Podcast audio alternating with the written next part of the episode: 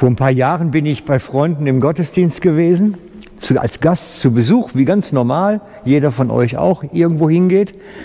Und da kennt mich keiner. Das ist so richtig praktisch. Als Pastor kann man sich dazwischen setzen, keiner will was. Kein Mensch kennt mich. Da kann ich mich einfach irgendwo Reihe setzen, fertig. Lasst mich in Ruhe, ganz toll. Am Ende vom Gottesdienst äh, sind wir am Rausgehen, kommt eine Frau hinter uns hergerannt und spricht mich an und sagt, Sie da, ähm, ich hatte eben einen Eindruck für Sie in der Gebetszeit. Sie sollen Evangelist sein. Ich sage herzlichen Dank, dass Sie mir das so sagen und bin ganz artig gewesen. Man bedankt sich ja für sowas dann auch und habe das mal mitgenommen. Ich fand das noch spannend. Das war ein prophetischer Eindruck. Die Frau hat einen prophetischen Eindruck gehabt und mir zugesprochen.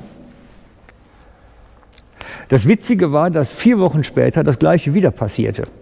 Ich war auswärts, kein Mensch kennt mich, nachher kommt jemand und sagt, du sollst Evangelist sein. Ich sage, ja danke, das ist jetzt das zweite Mal, dass mir das jemand sagt, aber herzlichen Dank, ich nehme es mal mit. Ich, ich finde sowas spannend, wenn Leute auf einen zukommt und einem so Gottes Wort ins Leben reinreden. Spontan. Die sehen ein, wissen, das möchte Gott jetzt der Person sagen und die machen das sogar. Die gehen dann einfach dahin und sagen sich, ja gut, den kenne ich, den sehe ich nie wieder, dem kann ich das jetzt mal an den Kopf rühren und der soll damit klarkommen. Aber na, in der Praxis ist das ja sinnvoll. Weil wenn wir so eine Kultur hätten, das wäre ja cool.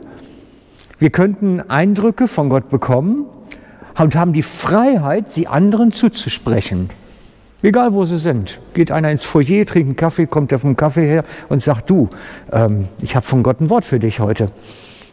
Das, das wäre prophetische Kultur in einer Gemeinde für mein Verständnis. Und der Paulus schreibt auch darüber und sagt, dass es richtig und gut ist, dass das sogar im Gottesdienst gepflegt wird, prophetische Rede. Er sagt, wir dürfen es sogar nicht vernachlässigen im Thessalonicher Brief. Ver, ver, ver, nicht vermindert, äh, ähm, verachtet nicht, verachtet nicht die prophetische Rede.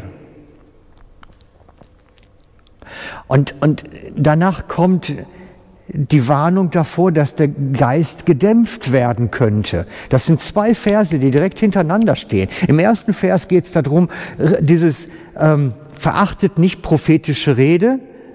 Und dann kommt die Warnung davor, den Heiligen Geist zu dämpfen. Und ich habe das Gefühl, das gehört auch zusammen, die beiden Verse, so nach dem Motto, wenn ich nicht das, was Gott uns an Gaben gibt, praktiziere und anwende, dann dämpfe ich sein Wirken und er zieht sich wie ein Stück auch zurück und wirkt nicht mehr so. Das heißt, es braucht eigentlich unseren Mut, Gaben einzusetzen, sie zu praktizieren, einander damit zu dienen, damit der Heilige Geist noch mehr Raum kriegt dann auch. Das ist wie so eine Aufwärtsspirale, die man da kriegt. Und dann bin ich heute beim Vorbereiten über eine Formulierung gestolpert, die ist mir noch nie aufgefallen. Ich meine, manchmal hat man das ja beim Bibellesen, dass man was liest und plötzlich denkt, das ist jetzt komisch. Alle schreiben von prophetischer Rede. Im Zusammenhang fast immer mit von Sprachengebet, was die Leute ja nicht verstehen können, zum Beispiel beim Korintherbrief. Und dann habe ich mir das mal durchgebetet und mal noch mal so vom Wort her seziert ein bisschen und ich habe gedacht, das ist ja noch speziell. Ich habe den Eindruck gewonnen, das ist so ein bisschen wie, ich mache es jetzt mal vor, okay? Darf ich dich mal als Musterbeispiel für irgendeinen Schmarrn nehmen? Einfach so als Beispiel. Ähm, ich, bin, ich, ich bin im Gottesdienst, wir sind im Anbeten und ich bete in Sprachen. Und Brigitte, bitte segne sie jetzt, Herr, segne sie, dass sie mit ihrem Job besser klarkommt. Herr, segne sie. Geht's weiter. Ich habe das Gefühl, das, das hängt zusammen. Das, das, das, so wie wir mit Sprachengebet umgehen, es fließt einfach äh, so aus uns heraus, das Reden von Gottes Sprache, in Gottes Sprache. Und, und plötzlich kommen Klarworte da rein und reden den Menschen ins Leben rein.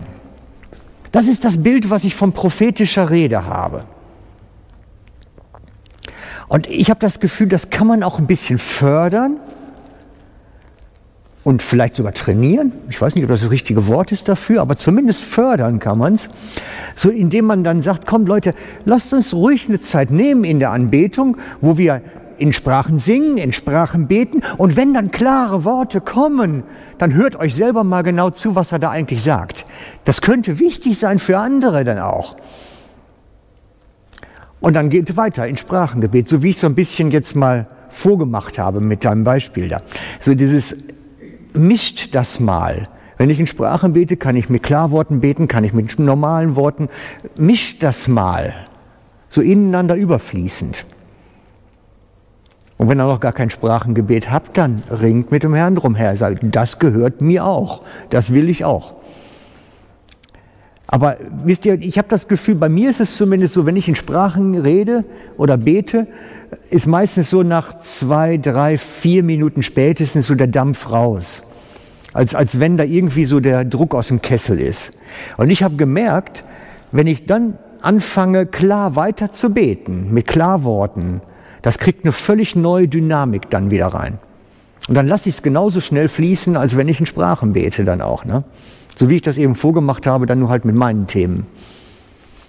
Einfach raus, raus, raus, raus. Und ich möchte euch Mut machen, ans Entdecken zu gehen. Ich glaube, da liegt noch ein Potenzial begraben. Und ich glaube sogar, dass man das, wie Paulus sagt, eigentlich auch im Gottesdienst einsetzen kann. Und das ist ja wie so eine kleine Proberunde Gottesdienst, sage ich mal. Das heißt also, wenn wir jetzt hier gleich ins Anbeten einsteigen, dann mache ich euch Mut, doch in Sprachen zu singen, in Sprachen zu beten. Und dann, wenn euch das Sprachengebet ausgeht, macht mit Klarworten weiter. Und dann steigt wieder auf Sprachengebet und dann macht mit Klarworten weiter. Lasst uns das mal wirklich ein bisschen probieren und, und entdecken, was da auch noch drin liegt für uns ganz persönlich. Weil ich glaube, das ist ein kleiner Schatz. Also, mutig voran.